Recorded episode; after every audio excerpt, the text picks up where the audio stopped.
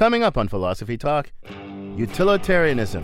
The greatest good for the greatest number. Which good? For whom? For the number of what? It's all about the greater good. The greater good. How can this be for the greater good? The greater good. How can this be for the greater good? the greater good? Shut it!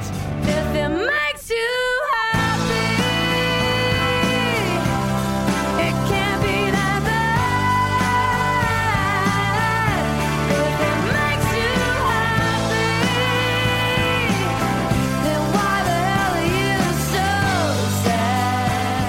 Socrates dissatisfied is worth more than a pig satisfied.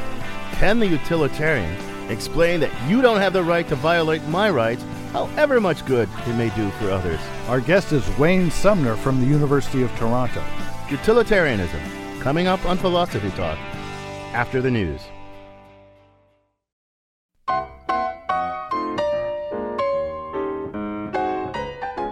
Welcome to Philosophy Talk, the program that questions everything. except your intelligence. I'm John Perry. And I'm Ken Taylor. We're coming to you from the studios of KALW San Francisco. Continuing conversations that began at Philosopher's Corner on the Stanford campus. Today, utilitarianism, the concept that it's right to do what results in the greatest good for the greatest number.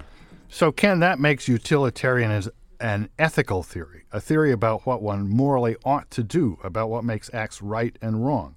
So, as an ethical theory, what's so special about utilitarianism? Well, the most distinctive thing about it is that it's what philosophers call a consequentialist theory. It's a form of consequentialism. oh, well, thanks for clearing that up. what Well- in the world does that mean? Well, look at the way I formulated it, John. An act is right if it results in the greatest good for the greatest number. You you do something, and as a result of what you do, in combination with the circumstances in which you do it, things happen.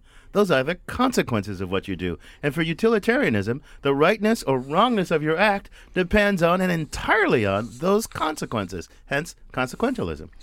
Uh, well, I don't know about that. My grandmother uh, always told me, let your conscience be your guide. Now, your conscience is inside of you, and what it, it tells you what to do prior to your doing anything. I guess, I guess my grandmother was a non-consequential. Well, I guess she was, and you know, she had good company, like Immanuel Kant. He thought it was the nature of the intention of an action, which precedes the action, not the consequences that make it right or wrong. Okay, okay. So we're going to talk about utilitarianism, and that's consequentialist, and I know what that that means. But I, I still think there's some big issues with the way you define utilitarianism. So, what are those, John? Well, utilitarianism, you say, is do the greatest good for the greatest number. There, there's two obvious questions what's good and number of what? Start with the second question number of humans, just existing humans, or do ones that have yet to be born need to be taken into account? And if it's not just humans, uh, I mean, why should it just be humans? I mean, how about toads? How about how about horses and dogs? Well, you asked some excellent questions there, John. I mean, look, maybe the greatest good for the for existing humans would be one big, long, ecology-destroying party. You know, but then if we take future generations or maybe all other animals into account, the utilitarian calculation would be quite different in those two cases. Okay, and now how about the other question? What what good are we talking about? Pleasure, philosophical insight, happiness, wealth? Another great question. Yeah, you're full of great questions today, John. The founder of utilitarianism, the English philosopher Jeremy Bentham, pretty much took the good to be simple bodily pleasure. But the more pers- most persuasive utilitarian, his godson John Stuart Mill, said that wasn't right, and I think Mill was right about that. There were higher and lower pleasures. Okay, that's that's all coming back to me, right? Mill was the one who said it was better to be Socrates dissatisfied than a pig satisfied. Well, Ken, looks like we got plenty to discuss. And we'd like our listeners to join in this discussion. The number is 1 800 525 9917. That's 1 800 525 9917. Or you can email us at comment at philosophytalk.org. We'll get started by examining the essence of utilitarianism, the arguments for it, and the different types of utilitarianism. Then we'll see where utilitarianism leads us if we decide to live by it when we consider civil liberties, animal rights, the environment, abortion, and other ethical issues. Finally, we'll look at the objections to utilitarianism, especially the problem of rights. For example, no matter how many people may benefit from convicting a certain innocent man, If you're on the jury, it still seems wrong to vote for conviction if you know he's innocent. But first, our roving philosophical reporter, Julie Napolin, jumps right into the question of whether animals should be brought into the utilitarian equation. She files this report. When most people use the word utilitarian, they mean something really functional, like a good piece of furniture.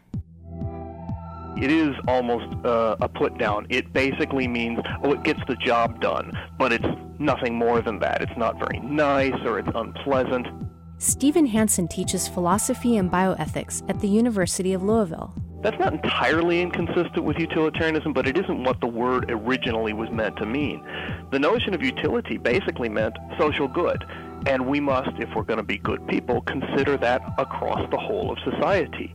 And when utilitarians say the whole of society, they don't only mean people. There is not a qualitative distinction between humans and animals in uh, utilitarian theory. Just like there isn't a qualitative distinction between humans and animals on the standard picture of evolution. Animals get included in the picture because utilitarian ethics are so strongly based in emotion and sensation. If you're calling happiness one of the things that are good in the world, then it seems just obvious that you have to consider at least higher animals in the moral calculus. To consider animals as having moral standing under a utilitarian schema simply means the things that are valuable in humans are also valuable in animals insofar as those animals can have them. as a whole, I think we still don't see farmed animals as having value, of having moral worth, of having the ability to suffer. Kim Sturla is the founder of Animal Place, a sanctuary for rescued farm animals in Vacaville, California. After Hurricane Katrina, they rescued 2,000 hens from a factory farm. The chickens had never been out of a cage and didn't even know how to spread their wings. They didn't use any of their space, they just clustered on top of one another because they'd never had space. And then I'll never forget one when they were all clustered together, but one was pretty bold after being there just a few days or maybe a week. She went on the other side of the pen and she just did this sprint, flapping her wings and, you know, clucking really loudly and coming back. And then another one would just jump straight up in the air and back down. And so they all of a sudden were experiencing that they could move. Since founding Animal Place in 1989, Sturla's main goal has been to educate people. I love giving tours out of the sanctuary. When the public comes, you know, invariably I get the question, well, do they know their name? Well, of course they know their name.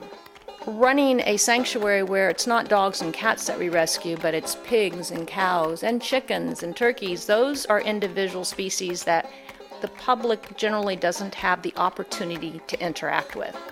It, it does push the envelope to ask people to increase that circle of compassion, you know, beyond your family, beyond your country, you know, beyond your species, and really try to have, have compassion for, for all. Stephen Hansen, to, to pay attention to something that goes beyond the individual, to something that goes beyond me, is, I think, one of the hallmarks of moving from an egoistic way of thinking about things and moving to a moral way of looking about things.